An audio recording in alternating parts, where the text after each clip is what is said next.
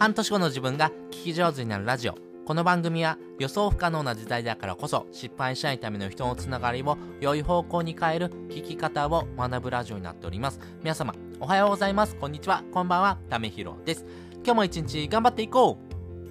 ということで今回はですね儲かる業界を見つけたら必ずやっておくべき3つのことっていうのをですねお話ししたいなと思います。これ儲かる業界をですね見つけるコツっていうのをですね、えー、過去に放送しましたけどもじゃあこの業界を見つけたって思ったらですねじゃあこれはまずやっておこうよってことをですねお話ししている回になりますんで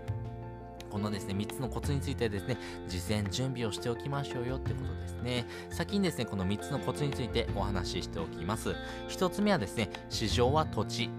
2つ目、競争優位性。3つ目、ゴールを決めるということです。それぞれ解説をしていきます。まずですね、市場は土地なんですけども、これですね、えー、市場はですね、土地をですね、争う戦争であるっていうような考え方をですね、持っておくのがいいかなと思います。やっぱりですね、市場ってですね、そのパイっていうのがですね、決まってます。えー、食品業界だったらこれぐらいのパイだけども、えー、Web3 とかですね、仮想通貨のですね、えー業界だったらですね、これぐらいのパイだなってことがですね、なんとなくですね、見えてきますよね。まあそういうふうなですね、業界のパイをですね、取り合うってことになっていきますし、この業界のパイをですね、増やしていけるですね、えー、これからですね、儲かる産業なのか、えー、それともですね、これからしぼんでいく産業なのかってことによってですね、ベットするものっていうのがですね、変わってきますし、その土地をですね、えー、奪いに行ってもですね、え自分からですね、負け戦になっていくよってことがありますんで、やっぱりですね、え市場は土地である、そして土地のの奪い合いをですね、していくってことがですね、大事になっていきますんで、まあそういった考えをですね、まずは持っておくってことが大事かなと思います。その上で2つ目ですね、競争優位性なんですけども、ライバルとですね、比較された時にですね、あここのポイントってうち勝てるよねってポイントをですね、ちゃんと持っておきましょうよということですね。まあ、例えばですけども、値段が安いとかですね、品物がいいよとかですね、えー、例えばサービスがいいよとかですね、4つ目はですね、ウェブサイトのですね、えー、CVR がいいよとかですね、やっぱりこういったポイントがですね、えー、競争優位性、ライバルとのですね、差をつけるポイントだなとかですね、自分自身がですね、こういったポイントでですね、え商品をですね、販売していくためにですね、このポイントはですね、えー、欠かせないなっていうことをですね、ちゃんと考えておきましょうよということですね。要はですね、ライバルをリサーチしてですね、ライバルのですね、えー、メリット、そしてデメリットをですね、ちゃんと考えておきましょうよということですね。このデメリットとですね、お客さんの悩みがですね、リンクしてればしてるほどですね、ああ、なるほど、じゃあここをついたらいいんだなってことがですね、見えてきますんで、そういったことをですね、まずはリサーチしましょうよということです。そして3つ目、ゴールを決めるということなんですけども、これですね、金メダリストはですね、必ずやってることです。金メダリストはですね、あのーオリンピックとか出る選手はですね、必ずこういうことを言いません。私、金メダル取ります。取ってもないのに取りますって言っちゃうんですね。取りますって言っちゃったらですね、これ後に引けないですよね。じゃあ取りますって言うんだったら、じゃあですね、取るためにですね、その金メダルをゴールとしてですね、じゃあどういうふうな逆算でですね、練習していったらいいのってことですよね。金メダルを取りますってですね、練習しなかったらですね、ドヒャーってこけちゃいますよね。練習しろやって言っちゃいますよね。まあそういう風にですね、自分が目指すゴールっていうのを決めておくことが大事ですし、そのゴールに向かってですね、どういう風なですね、えー、時点でですね、そのゴールに到達するのかっていうことをですね、考えるとですね、じゃあそこからですね、逆算してですね、どういったことをやっておかないといけないのかなってことがですね、見えてくるなというふうに思っております。まあこれから伸びる業界とかですね、こういったことをやっていきたいなってことであればですけども、例えばですね、私だったらですね、ちょっと興味があるのがですね、これサンドボックスっていうですね、これメタバースの土地があるんですけども、これですね、えー、土地を持ってるですね、地主さんっていうのがいるんですね。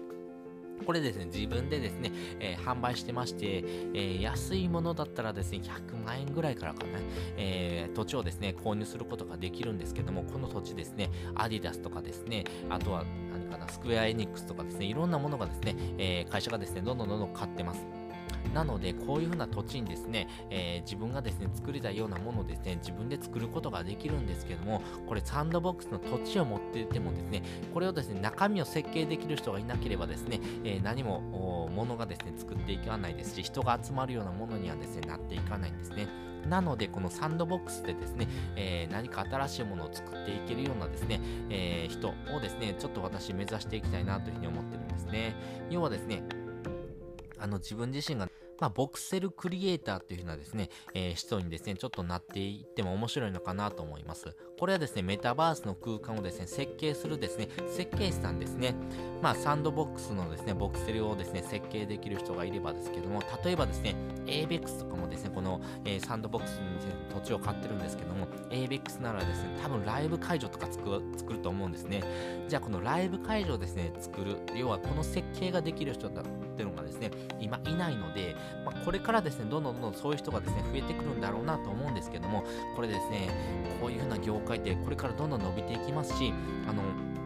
自分自身がですね、そういう風な仕事をできるとですね、新たなですね、えー、ポイントでですね、稼ぐことができると思いますんでね、まあそういったところがですね、ポイントになってくるなというふうに思いましたんで、ちょっと自分もですね、勉強しながらですね、えー、これからやっていこうかなと思います。まあ自分がですね、えー、作りたいなっていうものとですね、みんなが熱狂できるものがですね、どういう風な形でマッチしていくのかなってことをですね、考えてですね、えそのゴールをですね、決めておくとですね、ちょっと面白いことができるかもしれません。ということで、今回はですね、儲かる業界を見つけたら必ずやっておくべき3つのポイントっていうのをお話ししておきました。まずはですね、えー、土地はですね、あ、市場は土地ですよってことですね。で、2つ目はですね、競争優位性を考えていきましょうよ。要はですね、リサーチしましょうよということですですね。そして3つ目、ゴールを決めてみましょうよということです。そして本日のですね、合わせて聞きたいです。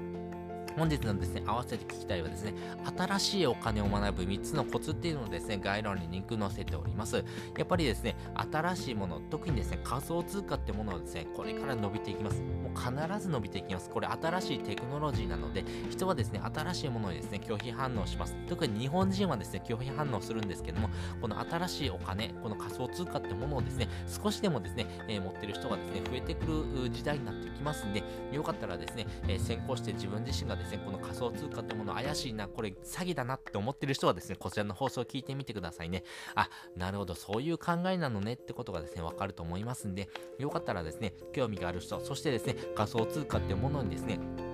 もうちょっと深く知りたいなって方はですね、こちらの放送を聞いてもらうといいかなと思います。そしてですね、仮想通貨ってものをですね、ちゃんと分かってるとかですね、仮想通貨をちょっと始めてみたいなって方はですね、あの、ビットフライヤーっていうですね、えー、仮想通貨の取引所があります。これでですね、たった10分でですね、3ステップでですね、えー、講座解説できますんで、よかったらですね、えー、そういったものからですね、まあ、おすすめはですね、えー、ビットコインですね、ビットコインとかですね、まあ、ビットコイン以外であればですけども、まあ、イーサリアムとかですね、まあ、これをですね、買ってみるのがいいかなと思いますし、まあ、自分がですね、そういうような体験をしていくっていうのもですね、非常に大事かなと思います。やっぱり体験してる、まあ、自分がですね、学んでるものってしかですね、人はですね、興味がありませんので、ぜひですね、そういったことからですね、えー、少しずつチャレンジをしてみてもいいかなと思いますし、ゴールデンウィークです。えー、自分がですね、ちょっと興味があるな、やってみたいなってことをですね、まずはチャレンジするのがですね、いいかなと思いますんで、よかったらですね、覗いてみてください。ということで、本日もですね、お聴きいただきましてありがとうございました。